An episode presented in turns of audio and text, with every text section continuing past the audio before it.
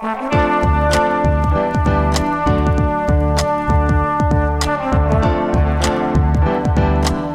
listening to the Co Main Event Podcast. And now your hosts, Ben Fowlkes and Chad Dundas. That's right. You're listening to another episode of the Co Main Event Mixed Martial Arts Podcast. I'm Chad Dundas. That's Ben Fowlkes. We meet here every single week to chop up all the prominent, newsworthy, and hilarious happenings in the world of mixed martial arts. Ben, Saturday afternoon, we did what many said was impossible. We pulled off yet another co main event fight party. Yeah. UFC 254 went down around noon in the one true time zone here, the main card at least. We partied through all six of those main card fights, headlined, of course, by Khabib Nurmagomedov's victory over Justin Gaethje and uh, Khabib's ensuing retirement, which uh, I think caught us all a little bit off guard. Although perhaps in retrospect, we shouldn't have been that surprised. Partying all through the daylight hours. Yes, we And, were. An unusual turn of events for the co-main event podcast, but a good time was had nonetheless. Kind of a uh, momentous afternoon in the world of mixed martial arts, though. A lot of a lot of stuff to you're trying to find your footing still on a Monday following an event like that, which kind of tells you something about the significance of the people involved. Since as a full card, there wasn't a whole lot going on on this one, but it's just just with the the shakeup with the lightweight title that you got now, the all the the questions we find ourselves asking in the aftermath of Khabib's win and subsequent retirement. And then on top of that, you got our dude Bobby Knuckles winning another middleweight contender eliminator kind of fight. Yeah, yeah. So, uh, what we're going to do this week, since we got so much mail over the weekend, we're going to do all questions considered here on the podcast, a thing that we sometimes do, uh, where it's going to be all listener mail questions for the entire hour of the show. We got a lot of good ones about Khabib and the other stuff that we want to talk about in and around UFC 254. And then if there's time left at the end, which I kind of doubt there will be, but if there is, we'll we'll talk a little bit about uh, the dueling main events coming up this weekend that Bellator and the UFC have with uh, Douglas Lima and Gegard Mousasi squaring off in Bellator, and of course Anderson Silva with his what is purported to be his final fight here against Uriah Hall in the UFC. So uh, probably a slim chance that we get to talk about those things because we do have a lot of mail to try to get through here. But I guess the upside is that we got a lot of fun content all week over on the Patreon. Maybe we'll get an opportunity on the live chat or the Power Hour to talk more about Lima Mousasi or uh, Silva Hall. Yeah. Anderson Silva's final fight. I'm Yeah. doing this with my fingers. Just saying. And also, I mean, I assume the question of whether MMA fighters can be believed when they tell us that they're done might even come up in our Khabib discussion. Who knows? Yeah, I probably will. All right, let's start here from Shad Rap. Okay. A mail this week says mm-hmm. the first round of Justin and Khabib was some of the weirdest, wildest striking I've seen. It seemed in direct contrast to Gaethje's past couple fights, where he's been cleaner and a bit more disciplined with his striking. He mentioned adrenaline in the post-fight interview. Do you think the atmosphere and pressure of the fight got Gaethje a little too hyped and a little too wild and got him taken down? Khabib's absolute dominance of the sport notwithstanding, I think Khabib uh, would have gotten the nod regardless, but Gaethje looked uh, the wild throw caution to the wind fighter of a few years ago, as opposed to the disciplined striker he's been in the in the past few fights. Uh, let's talk a little bit about how this fight went. Yeah. Um, First of all, good to hear from Shad Rap, who I believe is some kind of fishing lure. okay, nice. Uh, one of the first inanimate objects then to email the co-main Yeah. podcast. Usually we just get dead celebrities, presidents, scientists, European football stars. a lot of footballers like to me- mail the show. Uh, he's not wrong that the first round of this thing was wild action, probably typified by that weird step in lead uppercut that Khabib threw at one point, which was which was just kind of like uh, kind of threw it off to the side, like he was throwing away a penny he didn't want. Uh, one of the stranger strikes that I've seen in a while, but like this was an action packed fight. It was it was pretty wild throughout the first round. The thing that struck me most, and you know, we can talk about the thing that struck you also, but like the, the thing that struck me most immediately after watching this fight is that for a large majority of it, it seemed like Justin Gaethje actually succeeded in having Khabib Nurmagomedov fight a Justin Gaethje kind of fight. Like most of this thing was uh, contested on the feet in the striking department, and most of it w- was the kind of the kind of fight that if you thought there was going to be any uh, Justin Gaethje style fight against Khabib Nurmagomedov that he could capitalize on, it might have been this one. But I think you saw a couple of different things during those, you know, round and a half, whatever this thing went. Uh, first, you saw uh, Khabib Nurmagomedov absolutely dominating the two ground exchanges. Like the, you know, most of the fight was on the feet, but the two very short ground exchanges were clearly uh, where the deal got done here in this fight. And and the second one where Khabib uh, ultimately uh, got the triangle choke and choked Justin Gaethje unconscious was obviously the definitive one. But it was almost like those grappling exchanges, uh, you know, e- equaled out or su- su- succeeded anything that we saw in the striking department, despite the fact that most of this thing was contested on the feet. Number two, I think you saw the forward pressure of Khabib Nurmagomedov. And if it could be said that anything unnerved Justin Gaethje in this fight, if anything caused him to perhaps look a little bit wilder or a little bit more aggressive uh, than he has in his past couple of, of fights, I would wager it was probably that forward forward pressure of Khabib, just kind of like uh, seemed like it made him feel nervous, made him feel, uh, you know, a little bit anxious, like he had to to to really stake out some territory in the octagon and do his own thing, which I can understand how that would be. That would be number one, like kind of understandable for that to happen to you in a title fight where the champion is going to fight that way, and number two, uh, would probably be kind of hard to simulate in training. What do you think? Yeah, well. You notice when we got back to the corner after the first round and Trevor Wittman was telling Justin Gaethje, slow down yeah. And I think uh, it was good advice, I think, in part because what you saw a lot about in that first round was kind of the same stuff that we saw going back and watching Justin Gaethje early in his career, which is there's a lot of kind of off balance stuff from him. And I think some of that comes with just fighting at this frantic, like high pace and that, that Khabib was kind of setting, but also I think some of it is title fight jitters a little bit. You know, here's the big moment against this guy who is so tough to beat and you, you can't make any mistakes against that guy and you get a little bit worked up and it seemed like Justin Gaethje was falling back into that a little bit. And you're right. I mean, the pressure of Khabib, that is something I think that you would kind of expect. Like he's taking it slow in the first minute or so of the fight where both guys are trying to feel each other out. But then once he gets into his groove, he's going to be trying to get up in your face. And for Justin Gaethje, you could tell like the way he was moving around the cage, but then also trying to pivot off and get back to the center. He had it so much in his head, like, don't let this guy back you up into the fence eh, get it back out there into space. And you know, I saw Luke Thomas pointing out on Twitter, and it was a good moment, like a the GIF of Khabib setting up that takedown right before he goes to mount, where he shoots in uh, off of a, a, Justin Gaethje leg kick, I believe. We, another thing we had talked about beforehand about how Justin Gaethje's love of the leg kick for setting stuff up uh, was going to play in this fight. He landed a few good leg kicks here. Yeah. And yet it's like Khabib doesn't even really need to catch the kick itself. He knows when you throw that kick, even if that kick lands, he knows that for a moment you're standing there on one foot which means you can't really move backwards and, and, out of the way as quickly as you could. And so he's just waiting for that kick. And once he feels that kick, he shoots in. And Justin Gaethje tried to sprawl around so that he was sprawling with his hips back pointed back out into the open space.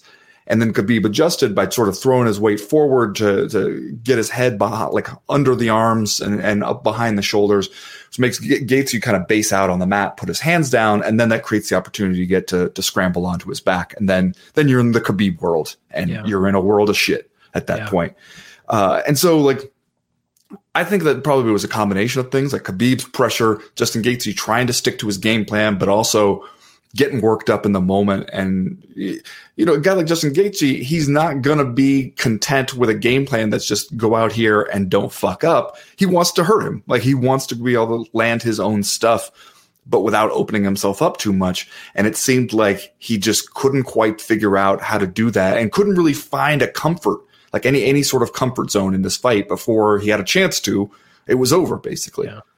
Yeah, here let's take this one from Roy Roy Orland, which I he writes, I totally had Khabib giving up top position to win by the quintessential jujitsu move, Herzog missing the tap and Gaethje going to sleep. Now I got to figure out what to do with all this prop bet parlay money. so he had uh, Khabib in round two via submission that the referee misses. Yep, triangle choke from the bottom, the way we all thought Khabib would end this fight, right?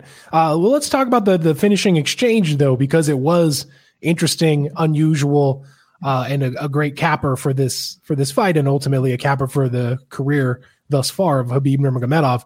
Uh, that that final exchange where Khabib kind of wraps his arms around Justin Gaethje's midsection, drags him down, immediately jumps to back mount, and then you know as they kind of scramble to the mat, as Roy Orlin points out, gives up top position, secures that triangle choke, and like not necessarily a move that we thought was coming from Khabib Nurmagomedov, and not even the normal response time, I guess you could say, once somebody gets in a triangle choke. Like when somebody gets in a triangle choke in a professional mixed martial arts bout at this high of level, very seldom do you see somebody go out that fast. Yeah. Which I guess uh, just speaks to the technique and leg strength of Khabib Nurmagomedov because as soon as Gaethje was in that thing, this fight was essentially over.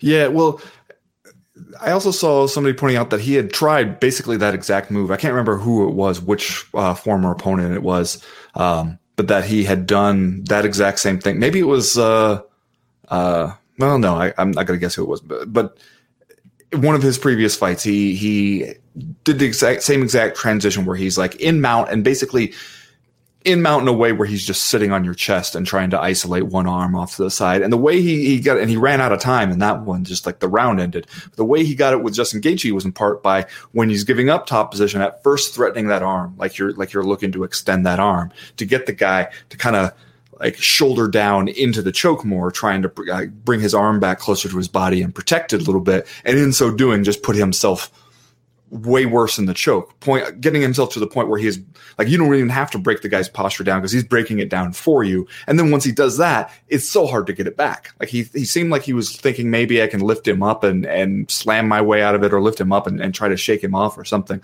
But that just wasn't going to work. And you're right, like he he did not have a lot of time once he was in that choke. It, it was on pretty tight and kind of to the point where it's hard for me to blame referee Jason Herzog because you're right. It did happen so quickly. Justin Gaethje was looking to tap, but he's also looking to tap in kind of a flailing way at a couple different places on Khabib's body where it seemed like, you know, you don't get the th- three straight quick taps like the way you would expect to, where it's very clear and concise. Instead, it looked kind of like he was tapping, but also kind of like he's trying to find some place on Khabib's body to hit or slap at yeah. as like an escape route. And so, and then before you know it, he's out. And yeah it, it, that was it's and it's uh, also like a blood choke, so it's not super dangerous to like if he tries to tap and goes out. It's not like you're putting the guy's health at risk or anything there. So like I, I don't don't know how much you really even want to criticize the ref there, uh, but you're right because it's just like. Khabib clearly had this in his arsenal as here's one of the things. And maybe it's just he had it in his arsenal and he has refined it over the years. And now once he gets in that situation, uh, he is not at all scared to because like that's uh, if you're looking at Khabib's game plan in this fight, you would probably tell him as his corner man, like, "Hey, look, we want to be on top, beating this guy up. Don't give up top position for a submission because if he gets out, then he's on top of you and he has a chance maybe to rain some punches down." Khabib clearly not really worried about that. Like yeah. that's like the confidence in his own technique and his own game, which you know makes sense when you consider what a dominant champ he's been. Yeah, and obviously we've never seen Justin Gaethje choked out before. This was only his third career loss. The previous two were both uh, TKOs earlier in his UFC uh, run. But I'm just going to extrapolate that Justin Gaethje seems like a tough dude to tap. Like, yeah, you can totally see. I guess it's not hard to imagine that Justin Gaethje might be a you're going to have to damn near kill me out there kind of guy. And so I think for Khabib to elicit the tap, which I agree was weird and awkwardly placed, and I don't really uh, blame Jason Herzog for missing it just because it was, you know, he's tapped on his face, which you don't see a lot. And immediately after the word, Justin Gaethje went unconscious. So uh, I don't know. Doesn't seem like a, a, terrible miss from Jason Herzog to me, but uh, yeah, he's Khabib's out there forcing Justin damn Gaethje to tap out to a triangle choke. Must have been uncomfortable to say the yeah. least. Uh, here's a question. We got two questions here about Khabib's retirement. This one from Johnny Fletcher, who writes, I can't remember a more emotional moment in the decade plus I've followed MMA than Khabib's sudden retirement. As fans, we often wonder what effect a loved one's death may have on someone's fighting abilities, but here we saw how it affected Khabib and his family outside the cage. It was a rare moment in MMA where seemingly everyone came together to appreciate and empathize with someone, and at least for now, even UFC brass is in support of Khabib's decision despite all the money it leaves on the table. What feelings do the end of Khabib's legacy and the subsequent response from the MMA verse bring out for you two? Uh, I mean, I feel like you gotta feel good for him if this truly is the end. We can we can talk in a couple minutes here after this next question about what what we think the most likely out the most likely outcome is here. But uh, to go out at 29 and 0 undefeated with a, a ton of impressive performances and and the most impressive probably in the last handful of fights for Khabib Nurmagomedov, uh, undefeated champion walking away on his own terms in his early 30s without having sustained a ton of damage, it's the retirement that you ask for. It's the retirement that, as fans and, and media guys and people who've just been around the sport for a long time, it's the quintessential retirement that we ask for. This and never the, get. This is the way to do it. And, you know, with the last couple buy rates uh, from the Conor fight on, you got to imagine Khabib probably isn't hurting for money at this point. So, uh, if it goes down this way, it's almost I'm not even gonna say almost. It's the perfect MMA retirement. Yeah, yeah. I mean, I do like with Johnny Fletcher saying that uh, it was a rare moment in MMA where seemingly everyone came together to appreciate, and empathize with someone. I would say not everyone, if you follow Jon Jones on Twitter, but uh, yeah, it is. I mean, maybe that's what made Jon Jones's weird decision to go on a Twitter rant about himself and his own accolades compared to Khabib's at that moment seemed so jarring because everybody else was being like, okay, this is this guy's moment, and we all feel for him, and we realize, like Johnny Fletcher said, you know, we were thinking, how is it going to affect this guy in the fight to go in there without his dad? And instead, maybe we should have been asking, like, how is it going to affect his feelings about continuing to fight without his dad after after this one, which he has agreed to already? And so, uh, I don't know. It, to me, I'm still skeptical about this being it, like this being the real retirement. And some of that is, like you said, like the, that this is the kind of retirement we always ask for, but it almost never really happens this way. Yeah. And whenever somebody is retiring for reasons other than anything having to do with their ability to keep doing this, like it's one thing if you're retiring because it's like, you've been losing, you've been getting beat up and you don't want to get beat up anymore. And, or you just don't love it anymore. You, you don't enjoy it. And you, you can't like I've heard the fighters I believe I've heard some fighters say like if you came to me right now and told me that I had to go back into another training camp to prepare for another fight, I would say just shoot me in the face because I just I can't I can't do it. I can't even entertain the idea of doing it. And like the thought of being back in there in, in the gym and putting myself through it all like the way you have to to get ready for a fight makes me feel a little physically ill. And when those people say that, I'm like, okay, yeah, you've hit that point and you're not coming back from that. But when Khabib says something like, you know, no way am I coming back out here with my without my father, or I I made a promise to my mother. I'm not going to say like I don't believe that those are strong motivations, that those are strong emotions, because I'm sure that they are. But I wonder how those age in like six months, because you know you're sitting there at 29 and 0. You know that Dana White might throw a suggestion in your ear, or Ali Abdelaziz, who has a vested interest in seeing you continue, he might throw the idea in your ear via Dana White. Like, hey man, wouldn't 30 and 0 be really nice? Wouldn't that be a nice round number? Plus, wouldn't it be great to get one last big huge paycheck? Like we give you a fight that, like something against like Conor McGregor or something that you know you're to win and you come back, you do one more, you get one more big page. Think of all the people in your life you could help and make that finan- that extra financial security of a few extra million dollars. I think stuff like that is going to be really hard to resist, especially when it seems like he's better than he's ever been. Yeah. Like you look at him in that Justin Gaethje fight and you're like, there's not even a hint of any sort of decline. Yeah. Physically to that end, here's the question from Dan Alexander, who writes, What a way to go out. I had this warm, fuzzy feeling, you know, the kind that happens when the decent fighter slash hero figure, and in parentheses, bear fighting and homeless man baiting aside, uh, wins and then leaves the UFC on their own terms, not ending up a damaged gatekeeper, not ending up broke after giving their all for us and the company. Hearing Khabib speak toward the end of the fight and watching him dispatch Justin Gaethje had me all emotional You could see how much his family genuinely means to him. He doesn't use his kids as convenient props, doesn't flaunt his wife, and you'll rarely see him beating up old men in pubs. In a culture of trash, I have no idea who that could be a shot at. Uh, in a culture of trash talk and low moral fight selling BS, here's a guy that has Frank, that's Sinatra and not Shamrock, and many drunk karaoke fans saying he did it his way. I'm not sure how to end this. Ending one, no location, Khabib remains retired. Ending two, Dana takes the bait, offers a king's ransom for Khabib versus GSP. Khabib did seem to focus on his legacy in his post-fight interview, which must have given Dana some breadcrumbs for hopes for hope. Uh, thanks for all you guys do. So I was going to ask you folks, what's the most likely outcome here of this Khabib Nurmagomedov retirement? Because I agree with all the stuff that you said before. You know, you see guys retire in these circumstances and I agree, man. One one fight short of thirty and zero is kind of an awkward time to do it. Uh, but at the same time, maybe he feels like he has nothing else to accomplish. But uh, you know, you see guys changing their mind once they get a little bit of dis- distance from the cage, once they uh, you know get to relax a little bit, heal up a little bit. Maybe in Khabib's uh, case, some time to heal and make amends and uh, mourn for his father.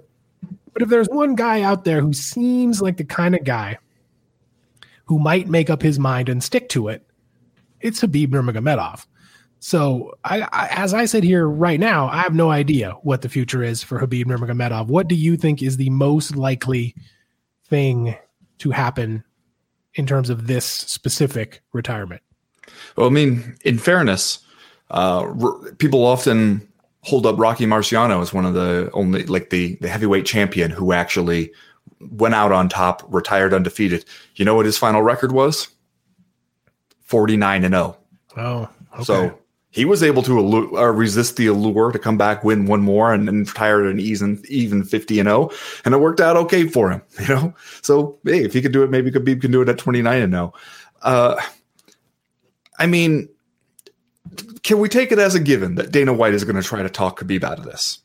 I mean, he said he wasn't at the press conference, so you know he probably is, right? Yeah. Well, like he's not going to try to do it right now, maybe, but yeah, because the things GSP was saying earlier, like a few months earlier, was, "Hey, Khabib is the one fight that would really interest me at this point, but I don't think the UFC is going to go for it because yeah. it kind of came back, won their middleweight title, and then bounced again, and they're mad about it, and they're not going to give me a chance to do that."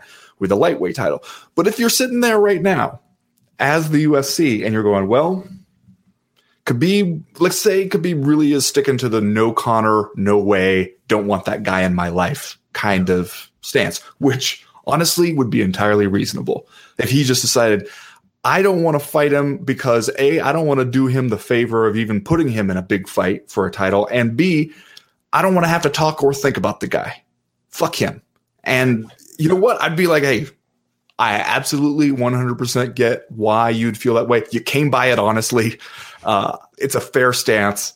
You beat Plus the shit out of him the yeah, there's first not, time you fought. Like, yeah, we we saw the fight. We don't have a whole lot of lingering doubts about how things might have gone or how things would go in a rematch. So fine.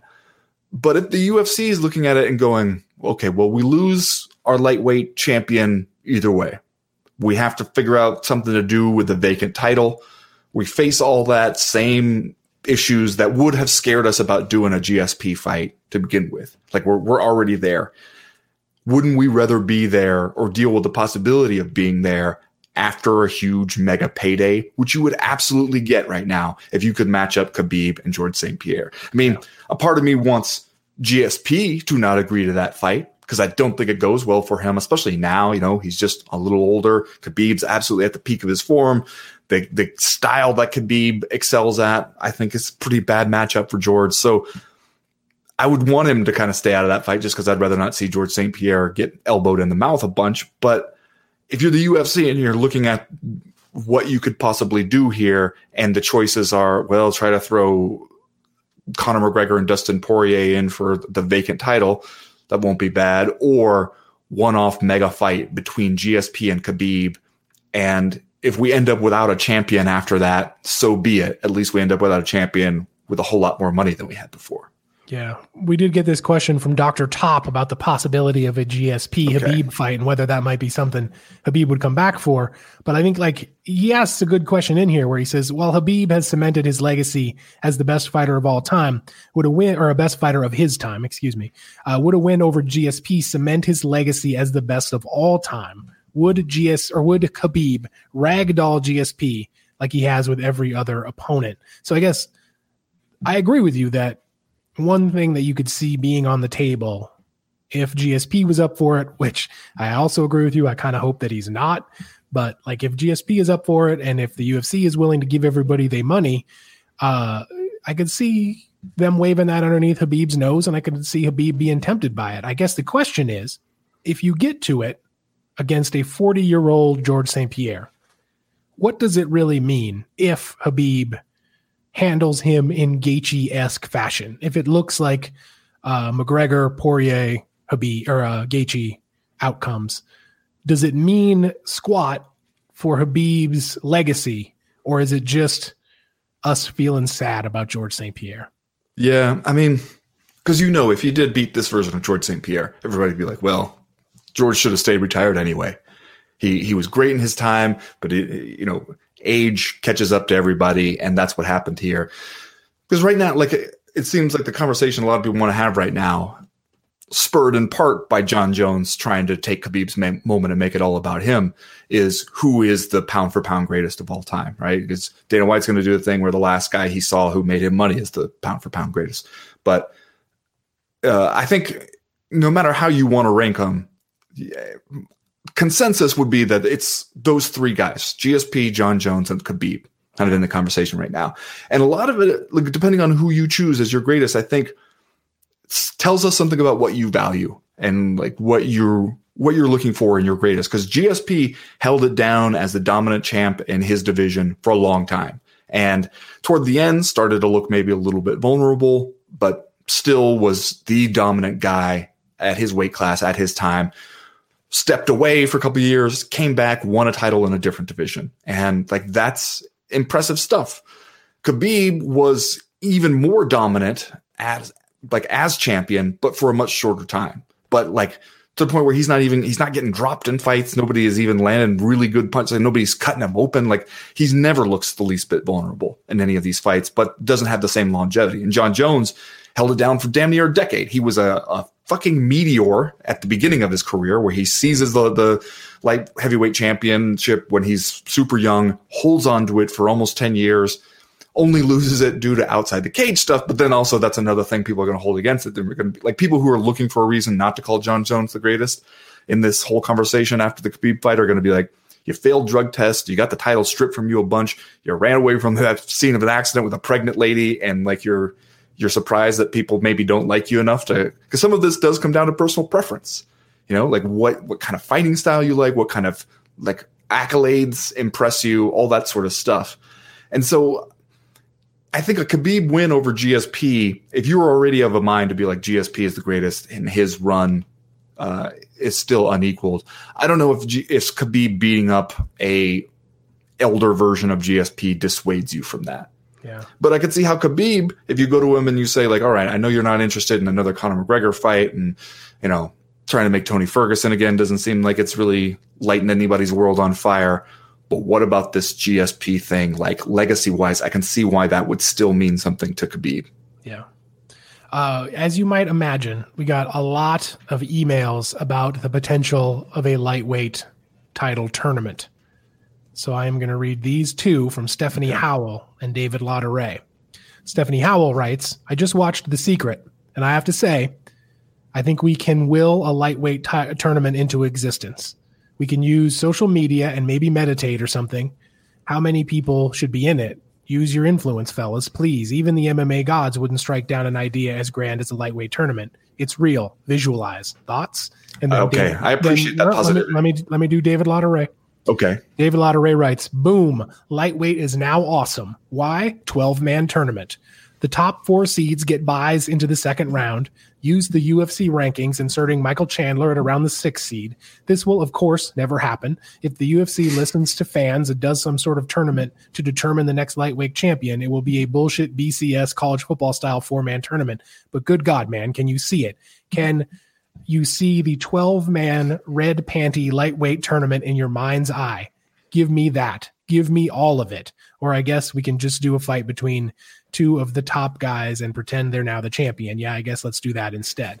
See, so, I've, Stephanie Howell comes with a a positive vision for the future. That if we all just focus on it, maybe we can bring it uh, around David Lauderay instead. Gonna act like we're doomed, but let's have fun talking about what what the world would be like if we weren't. Yeah, I mean, first of all, there is no chance that the UFC does a tournament here, despite the fact that I implored them to do that on Twitter on Saturday afternoon after this fight was over. The most likely outcome is you've already got maybe Dustin Poirier and Conor McGregor booked for January. You probably just say that's for the vacant yeah light, lightweight title. But there's several different options here, and I love uh, David Lauderay's idea for a 12 man like Montana high school football playoff style 12 team tournament. But even if you just did the four man tournament and you had Gaethje, Poirier, Ferguson, and McGregor, uh, or if you can't do like a two fight deal with Conor McGregor, you could throw Chandler in there. Even that would be awesome. And I saw a lot yeah. of people floating the idea of like, hey man, you're doing Fight Island anyway. You're acting as your own uh, commission over there you could do a four man one night tournament if you wanted, or you could have both of the opening round fights on one night and then have the final main event a pay per view the following month or a couple of months down the road, whatever you wanted to do in that case. But while we're dreaming, Ben, while we're dreaming about stuff that would never happen, I just want to say if you look at the lightweight UFC rankings, and envision a 16 man single elimination tournament, there is not a bad damn fight in the first round. Yeah. As was noted on Twitter by our man Josh Gross also on Saturday. But I just want to say, like, let's say, just for argument's sake, you throw Michael Chandler into this thing as the 16 seed. He deserves better, but this is just going to make it easier for me to do the do the bracket. Here's your fights. Here's the fights that you would have in the first damn round of this thing. Your 116 fight would be Justin Gaethje against Michael Chandler. Your 215 okay. fight would be Dustin Poirier against Donald Cerrone. Okay, wait, hold on. Time out. Time out. so you're saying you throw Michael Chandler in at the bottom of the ring and, and seed him number 16, and you tell Justin Gaethje, hey, your reward for being the top seed in this tournament is to fight uh, Michael Chandler instead of like whoever gets draws number like 14 uh, fights Drew Dober? I implore you to not let logic okay. screw right. this up. All right, all right. We're Go just on. we're just dreaming. The only reason I put Chandler in at 16 was because it just makes it easier. We don't have to figure out what the fights would be. Just put Fair him enough. in there at 16. Uh, your your three versus uh, 14 fight would be Tony Ferguson versus Drew Dober. Your four versus uh, 13 fight would be Conor McGregor against Gregor Gillespie, to which I say, lol. Uh, you'd have Dan Hooker versus Islam Makhachev. You'd have Charles Oliveira versus Beneil Dariush. You'd have Paul Felder versus Kevin Lee. And you'd have Al Iaquinta versus Diego Ferreira. You telling me that there's a bad fight in there? There's not a bad fight in that 16 man tournament. I'm just saying. Yeah. Here's what I would suggest as a counter to that. Like, just you're dreaming awful big. I like that about you. Keep that energy, Chad Dundas. Don't let this town take that from you. However, what if we have an eight man tournament and we select a few alternates? Because, God damn it, you know you're going to need them. Yeah. You know you're going to need some alternates. Now, whether you could get Conor McGregor to participate in this is, for me, the, the big question. But also, like, if you're going to do Conor McGregor versus Dustin Poirier for a vacant title as your more typical UFC response, don't you also have to be asking, mm, do we want to take a chance that Conor McGregor is going to be a lightweight champ because it doesn't end up like, don't you think we'll just end up doing an interim title fight nine months from now when it's clear he's not going to defend the belt? Like, so let's just for the sake of argument right now, let's take Conor McGregor out of the picture. Let's assume what he really wants to do is go box Manny Pacquiao, and we tell him, you know, go with God, and Yeah. we're going to be over here having a good time in a eight man lightweight tournament. So you take him out, you put in Michael Chandler. Yeah. You know, you got Paul Felder sitting there at number seven right now. His attitude about whether he wants to continue fighting has been back and forth a little bit, but I think you tell him, hey, how'd you like to be in this lightweight tournament where the winner gets the title and oh, like throw in a cash prize too? Just for the sake of like old time's sake, throw in a giant ass check, man. Throw in a giant ass check uh, the the size of like a compact car that says a million dollars on it that you can hold up over your head when you're the winner. Confetti rains down from the sky, plus you get the UFC title. Like I think he would be willing to be a full time fighter again in exchange for something like that. And then you know you could just take the UFC rankings one through eight: uh, Justin Gaethje, Dustin Poirier, Tony Ferguson, Michael Chandler in the place of Conor McGregor, uh, Dan Hooker, Charles Oliveira, Paul Felder, Diego Ferreira, uh, and then you can choose from guys like Al Iaquinta. I mean, Kevin Lee's probably still out for a while. Uh, Beneil Dariush, Islam Makhachev, Gregor Gillespie, Drew Dober, Donald Cerrone, guys like that as your alternates. Yeah. You then you don't have to have it stretch out for a super long time. If you have an eight man tournament, you know, you, you get the thing over with in, a- in a few like you could get the thing over within a calendar year Yeah. uh, without there being like too much ambitious like scheduling or matchmaking and everything. Um, and by the end of it, it doesn't matter who comes out. it. It doesn't matter if Drew Dober comes in as a fucking alternate at the last minute and wins the, the title. It, still, you've gone through the tournament. You've generated momentum and interest with each stage as you've gone. And then whoever wins the tournament, tournaments grant that automatic like feeling of legitimacy. And then you go from there. Whereas if you just try to put up two guys for a vacant lightweight title fight, the winner is going to have to like he's going to be looked at as the champion for now and but then we're going to have to wait and see how that plays out because it's not like he got there by beating absolutely everybody in the division Yeah. We reiterate this isn't going to happen. But i want to i'm on stephanie howell's side. Let's start telling ourselves that it is going to happen. Let's visualize the change we want to see in the world. Let's manifest it. Manifest that shit chad dundas. And the thing is, if you're going to have Fight Island, why, if not for something like this? If if not to like make Dana White's single elimination game of death style tournament on a remote exotic island dreams come true. Why are we even messing around with the Fight Atoll, man? Just give me a give me a goddamn tournament. because the government of abu dhabi is paying them to I guess. oh i'm sorry i'm, I'm just giving like actual answers you wanted like a more kind of philosophical answer I'm going to read this one from Brendan Faherty, who writes How many MMA fighters have truly gone out on top? Presuming GSP and Khabib both stay retired, who else is even in their category? Bas Rutten is the closest I can think of, and I don't think Cejudo stays retired, but I'm running dry after those guys. I mean, is Rickson Gracie next? Surely Rickson is alone on top if he is allowed to negotiate his own set of rules because Rickson gonna Rickson. Who am I forgetting?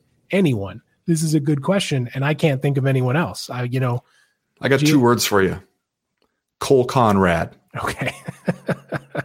I mean, and he- Bellator heavyweight champ went out undefeated, went and got himself a, a good paying job with uh, agricultural futures. I mean that, and that is that's the ultimate. That's beyond the top of the hill. Yeah. Not only retiring undefeated, but then going to make a lot of money in those ag futures. That's that's And really Boss the whole game. Bas Rutten, I mean, it's I don't hard know to feel really good about the Bas Rutten retirement since it happened because he literally couldn't go on anymore. yeah. Yeah. I mean, that's it's I don't think he would say it was going out on top so much as going out because he could barely walk for a while there. I remember once telling me when Frank Shamrock was trying to talk up a fight between him and Bas Rutten, and Bas is, you know, like in his 40s at the time, and his knees and everything were super bad. And he's like, I can't even train. And that's why he knows it. He knows that I can't possibly agree to this. And in trying to explain to me how bad his his body felt and how bad his knees were some days, he was like, Some days, man, I gotta walk to the mailbox backwards. And I was like, I have no idea what that means or how it would help your knees, but it does create a visual image. So thank you for that. But yeah, I don't know if he would be like, yeah, look, well, I, I rode off into the sunset. Like he, he limped off into the sunset because he had to. Yeah. I still think GSP is probably the best since he comes back in a higher weight class and wins the title there and then pieces out the game.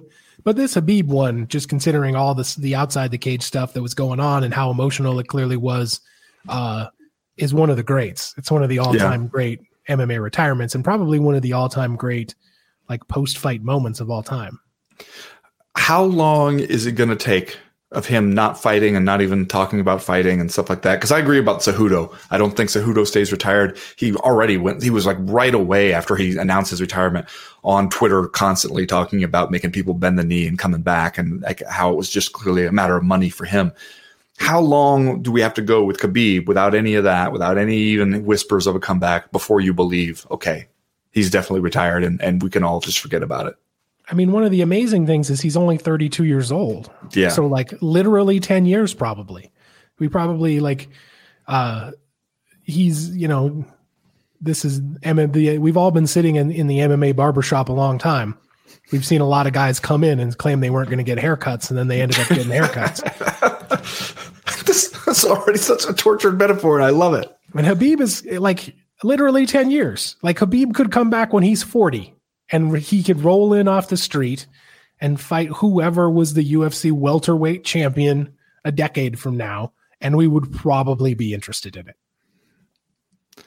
So, I mean, I I say if we go two years without he's not even showing up to the barbershop to play checkers, you know, he's not he's not even poking his head in when he's downtown uh, running errands with his wife. Like he doesn't even poke his head in to see you know, what's on the racing forum that day or to see how the guys are doing. None of that.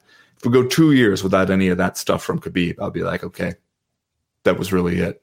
He just strolls by the big plate glass window with his flowing locks in the, in the breeze.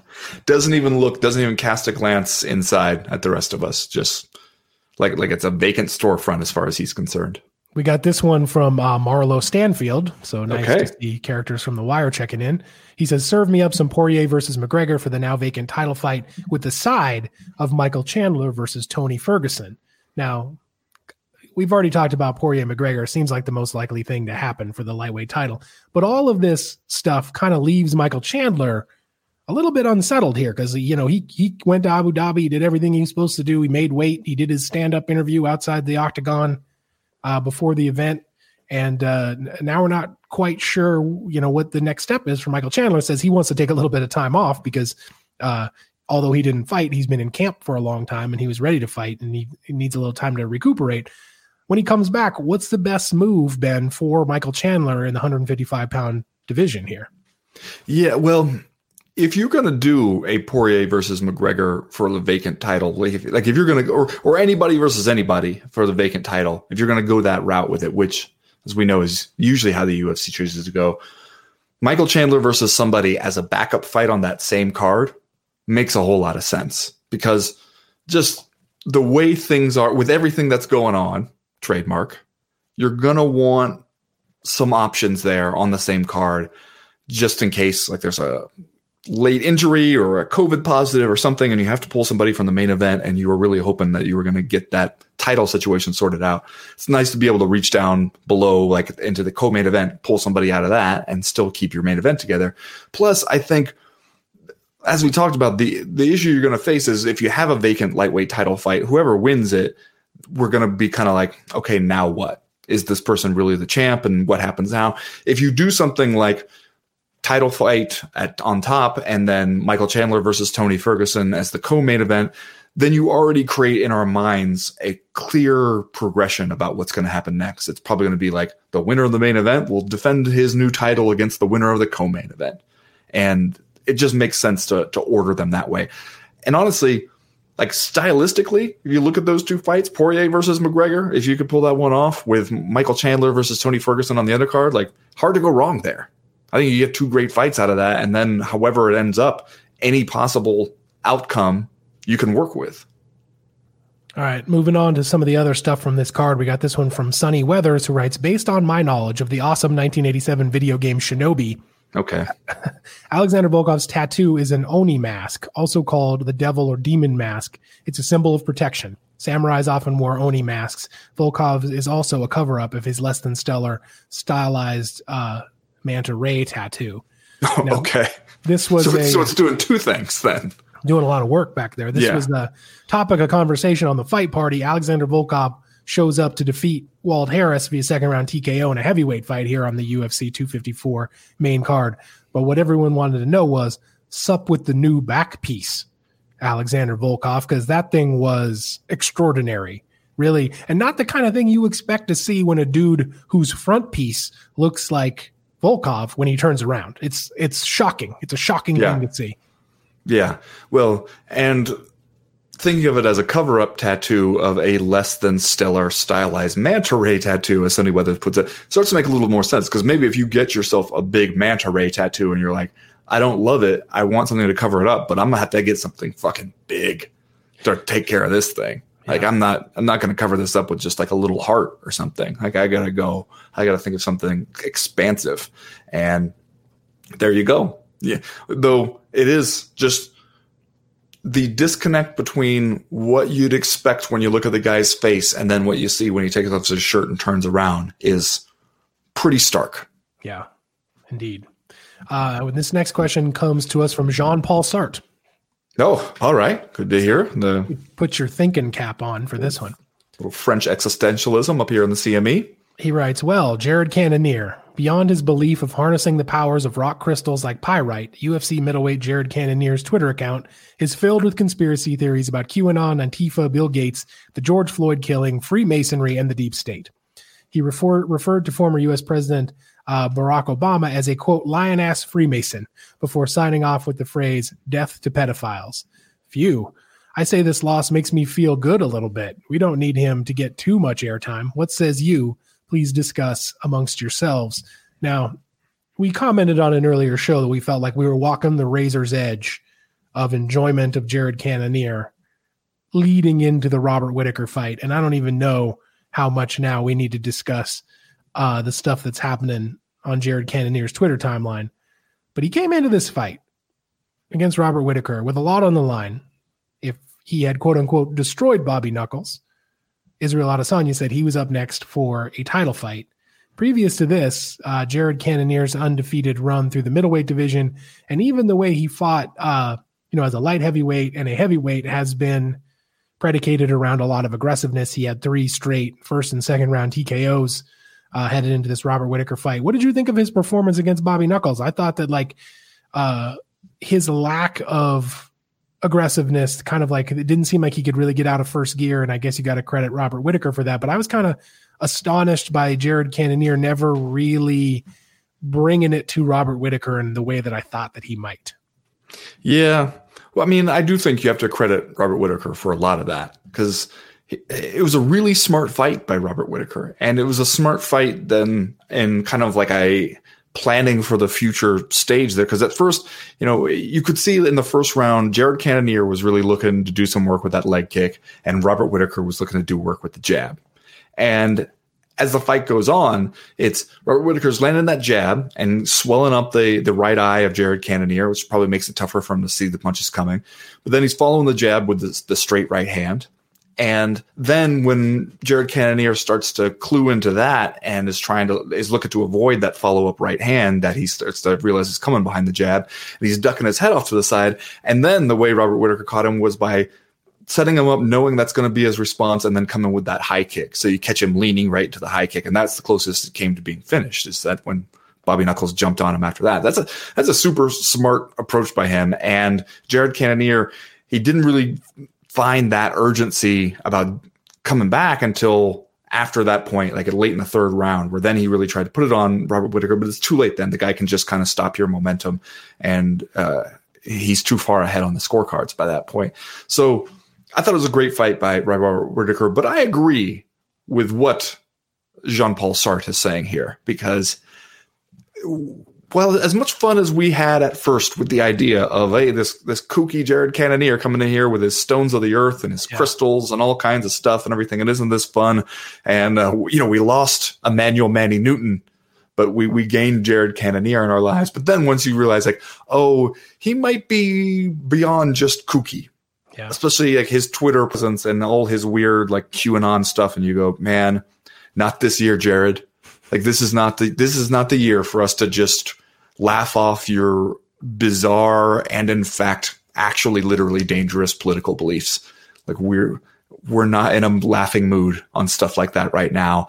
And maybe we are breathing a little bit of a sigh of relief that we don't have to deal with it. Yeah. What now for Bobby Knuckles? Comes back, uh, gets another win here over Jared Cannonier. As you said, a very smart performance, quintessential Robert Whitaker almost to go out there and have this fight in the way that it happened and, and emerge with the victory. Says he wants another shot at Israel Adesanya, but doesn't want to rush it, which I think is probably uh, both realistic as well as smart. Doesn't seem like we would fast forward Robert Whitaker straight into a title defense rematch against Israel Adesanya, considering how things went the first time around. But you look around that uh, middleweight top 15, you look at the top end of the rankings there. I don't know that there's a ton of really, really stellar options for what you do next with Israel Adesanya. Like, uh, what do you think uh, you do here with, uh, I guess, first with Robert Whitaker, and then who might usurp him as number one contender here uh, if we want to get Israel Adesanya back in the cage. Well, when Dana White was being asked about it afterwards, he seemed w- way more open than I would have expected to going ahead and booking that rematch with Robert Whitaker and Israel Adesanya. And I think that that's probably the thing to do. I understand that it's, you know, they just fought a year ago. Uh, Israel Adesanya really dominated that fight, wasn't particularly close. But because Robert Whitaker is such a smart fighter, I'd be interested to see what adjustments he makes and how he goes about trying to solve the Israel Adesanya problem in the second fight. You know, you don't think he's going to go out there and do the, the, exact same thing and hope for a different result. He's he's smarter than that. So I'd be interested to see that one. Plus, I don't know how long can you just keep doing this thing where you go, well, we think we have a better contender, like a fresh contender. Let's put him up against Robert Whitaker to find out. Because if he just keeps knocking down your your other challengers, then you're not making any progress. You're just kind of making it harder for them to seem like a legitimate challenger at some point in the future. And plus, if they try to put him in another one of these fights, you know, Robert Whitaker is going to be like, "So we're just going to keep doing these until I lose one, huh?" Like, is that is that what you're telling me? Because otherwise, like, what's what's the point if? no matter what he does, he can't get like he can't. You can't keep putting him into fights where it's a title contender fight if he loses, but not if he wins. Yeah. So I think you might as well go ahead now because it's like you said, there's not a ton of options that you look at in the 185 pound division and go, okay, this one, this is the guy for Israel Adesanya. You might as well put Robert Whitaker back in there, see what you can do with a rematch uh, while the rest of the division tries to sort itself out. Next question this week from Jizzy B writes Do you agree with the idea that if the UFC plays its cards right, they have three women's flyweight title fights lined up for Shevchenko? in Lauren Murphy, Jessica Andrade, and Calvillo. Uh, should the UFC just feed each bottom level contender in order to progress the division and protect it from the top from top level cannibalism? Uh, Lauren Murphy obviously beats Liliya Shakirova in the women's flyweight fight on the main card of UFC 254. Uh, rear naked choke in the in the second round. I'm going to come out and say the most impressive part of Lauren Murphy's performance was the post fight address. Yeah. Because, like, you, yeah. put, it turns out you put the mic in front of Lauren Murphy. A, she's prepared. She's got some material she wants to get to. And B, uh, it's going to be, she's going to be there for a while. She's got a lot to say and, like, more power to her as far as I'm concerned. That's, it's pretty much what you want to see out of a post fight interview. Not, you know, not somebody who's like, oh, I don't know. Like, whoever the UFC wants next. Lauren Murphy brought receipts. Like she could have been up there H. Ross Perot style with like a, a, a some cards with graphs and shit on them, pointing at them with a with like a pointer, talking about how she's beating all these ranked fighters and she's not only going to go out there in her next fight and fight for the 125 pound title, but she's going to leave the cage with the belt. Yeah, she did do good work in the post fight, not only just in the immediate post fight speech, but also in the press conference afterwards. Like she had uh, a whole presentation there to lay out. And, and I thought it was kind of effective, especially it's effective when she's making the point about like, look at what else they're trying to do with this division. There, there are not a lot of options that you can tell me are better than what, like better than the resume that I have compiled to put myself forward. And so honestly, yeah, I respect it, especially because it's not like any of us have some one thing in mind for Valentina Shevchenko right now. We're, we're like, okay, but we got to see this fight for her. Like she's kind of to the point right now where, you know what, make us an offer. make us an offer of Valentina Shevchenko versus somebody, and then tell us later why the somebody is the right choice.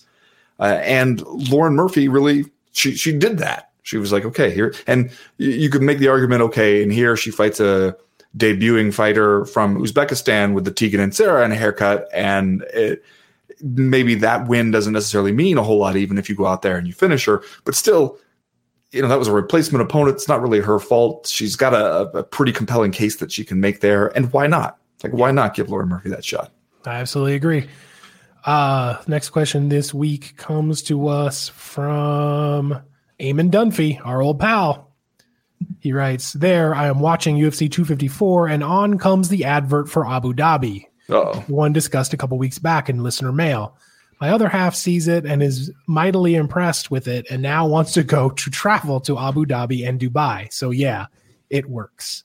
Uh, I guess that's the that's like the best case scenario if you're the UFC is you're you're you're you're putting up Abu Dhabi tourism ads, hoping that someone's wife, girlfriend, boyfriend, husband who's just there because they have to be sees the Abu Dhabi commercials and is like, "Hey, that place looks pretty nice. Look at these luxury boxes. Well, maybe, maybe at some point we could sit in one of these luxury boxes or come out the mouth of a snake on an inner tube. Like that's that's your best case scenario for these these shoehorned in Abu Dhabi commercials that are on the UFC uh, pay per view broadcast. Because as someone commented commented during the the fight party, it's almost like the UFC and Abu Dhabi don't know the audience.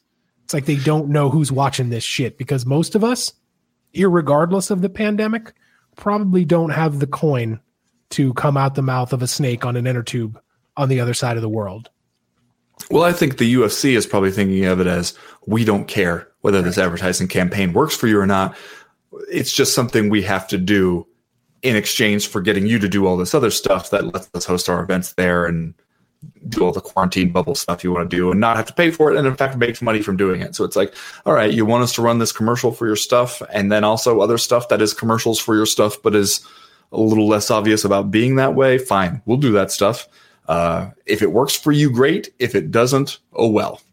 You know, we we can blame the pandemic or something else for the fact that th- the UFC Fight Island did not result in a net increase in tourism for Abu Dhabi. I don't think the UFC cares.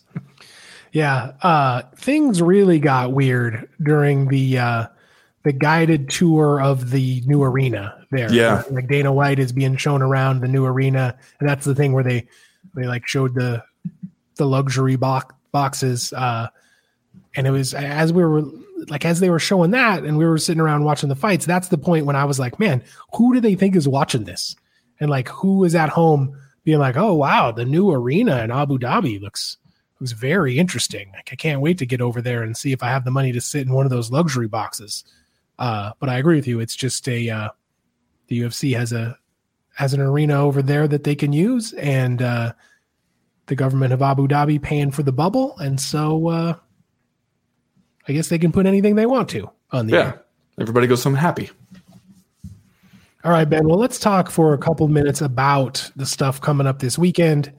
As we mentioned uh, at the top of the show, uh, it seems like we're finally going to get to uh, Bellator 250. Trying to get a date on this October 29th. So that will be Thursday, where they're doing the new Bellator events on Thursday, headlined by Gegard Mousasi versus Douglas Lima, which I said on an earlier episode of the proper really feels like it has up on me, despite the fact that this is a rebooking of this fight. But uh, that's a good one, man. Like if you're going to make time for Bellator in the otherwise UFC dominated MMA uh, landscape, it could be this week, man. You you might want to make some time to watch this fight because just in terms of uh, competitiveness inside the cage, this is one of the better matchups that Bellator could put out there. Yeah, it is. And, you know, maybe the Bellator argument going forward is what else you got to do on Thursday? That's a tagline. They can have that. They can have that one for free with regards of the co main event podcast. That is some great marketing. Yeah. You know what? Uh, It just came to me. I don't know what it was. Just, just a gift I have. That's it's really extraordinary. Yep. Uh, and then over in Abu Dhabi, of course, at the Apex, you also get another middleweight fight here. It's purported to be Anderson Silva's final appearance in the octagon. He's taking on Uriah Hall. Uh, we have both talked about the likelihood that this ends up actually being Anderson Silva's last fight. I think we are both in agreement. Far less chance than that we actually saw the end of Khabib Nurmagomedov's career last weekend. It doesn't seem like there's any way on this earth that you keep Anderson Silva out of a professional prize fight for the remainder of his days. It does seem like the odds are against it. You know, just just uh, with enough weird venues and rule sets and different promotions that could possibly offer Anderson Silva something going forward. I don't know. Maybe. I kind of hope so because it feels like like Anderson Silva is one of those people where when we were having these conversations about the greatest of all time, like GSP and what the value of going out on top is and stuff like that. If Anderson Silva had made some different decisions years ago, maybe he is more a part of that conversation. Yeah. You know, you could say the same thing about your, your boy Fedor Emelianenko as well, but harder for some people to give it up than others, I guess. And that's, but it has proved very hard for Anderson Silva to give it up, even as his body starts to betray him a little bit as he gets older. I don't know. I it's kind of on one hand, it's really weird to be like, okay, one of the greatest fighters of all time, and at his time, in his the peak of his powers, just an absolutely like beautiful fighter to watch. And yeah. you're telling me he's going to go out and a fairly meaningless fight against Uriah Hall on a UFC Fight Night event? Like, okay, it's a bizarre matchup, isn't it? Like a I little bit. I mean, it's it's it's probably going to be fun. Like you could see how their striking styles could be complementary to each other, although I think you can also see how their fighting styles might not be complementary. Uh, but like it's just a strange matchup to me. I don't aside from the fact that I guess you need to get Anderson Silva a fight, I don't understand kind of what's in it for either guy because yeah. I think we've kind of surpassed the point where beating Anderson Silva is like a big milestone for a fighter. And I don't even know if Uriah Hall is up and coming enough that you would look at a win over Anderson Silva and be like, oh, wow, three in a row now for Uriah Hall, including a win over Anderson Silva. He's definitely someone we need to pay attention to. well, yeah, point. especially because if you looked at uh, Uriah Hall's, looked at the three, it would be like Bevan Lewis, okay. Antonio Carlos junior mm-hmm. and then Anderson Silva. The greats, the three amigos, as they're called in the lore of MMA. Yeah. Yeah. If I told you you could only watch one, if you could only do Bellator or you could only do the UFC, uh, which which one would you spend your time on this week? Oh, Bellator for sure.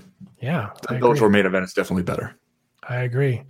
In any case, I guess that is going to do it for this weekend's co-main event podcast. Thanks everybody for checking us out. Thanks for everybody who emailed their questions, comments, and concerns in uh, for this week's show. If you want to be part of a future show, you know how to do it. You go to the website, co-mainevent.com, and click the link in the top right hand corner of the screen that says email the podcast.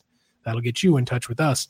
Don't forget, we'll be back on Wednesday with the live chat and then Friday for the uh, power hour like we always do over on the Patreon page, patreon.com slash co-main event if you want to get down with the team. We also have to, uh, this week, Ben, we got to figure out the, the future of the movie club because we're, uh, we ran out of the, we ended the David Fincher, famous film director retrospective uh, last week, and now we we got we need to move on to new business. We're also sitting here right now at 1,091 patrons yeah. over there at patreon.com slash co-main event. Uh, you know, we've also got some upgrades, which I'm counting no. toward our 100 new patron no, push. You're not. You're not. Yes, I am. we've already been over this. You're not because we've we, had far more downgrades. We need we need the patrons to keep coming so we could force Chad Dundas to watch Hereditary as our Halloween I mean, special treat you need 58 more right now, and that's I got to say that's a little bit too close for comfort.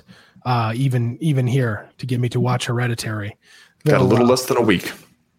We'll see what happens. Creeping, as I said, and uh, maybe if, maybe if we don't get all the way there, we think it's something fun to do to uh, for the new people who signed up. We can do some manner of broadcast that you know might not be as fun as watching me get super scared by Hereditary, but uh, might be fun all the same. Who knows? All right, that's going to do it for this week's co-main event podcast. Thanks everybody. Uh, we are done. We are through. We are out. If you had to get a big old back piece, what would you get? What would be your back piece? What's the Ben Fowlkes back tattoo look like? Well, I was going to go with a, a, stylized manta ray, but it seems like Volkov regretted his, and so yeah. now I'm worried. I've seen the pitfalls. What if you went uh, with the back tattoo that just looked like the front? What if when Ben Fowlkes turns around, it's a big Ben Folds face back there. Okay, that's weird. How about uh, Optimus Prime? Just gonna go with a giant mural of Op- Optimus Prime on my back. You would immediately become my children's favorite guy if that were the case. Then there's just a lot of reasons for me to pop the top off in public. That's true. That's true. You're gonna be uh, you're gonna be thinking again when I show up with my giant Decepticon back piece, though. Well, People are gonna see that and be like, "Uh oh, we got a, a feud brewing." also, they're also going to see that and know exactly what to make of your moral character.